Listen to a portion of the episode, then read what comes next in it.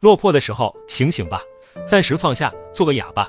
人的一生难免有挫折，经历一段孤立无援的日子，希望有一盏灯能够为自己点亮，哪怕只有一丝丝温暖，一丝丝同情，也可以伴随着走出困境。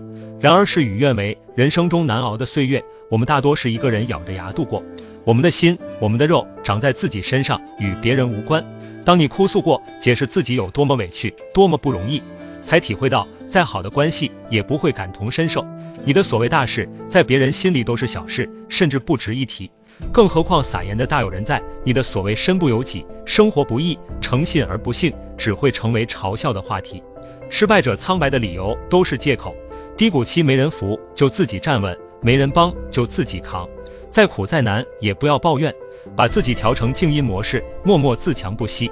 当你熬过了这一段狼狈，一个人尝尽孤独的滋味，翻身上岸后，再微笑着与这个世道和解。加油吧，心存光明，砥砺前行。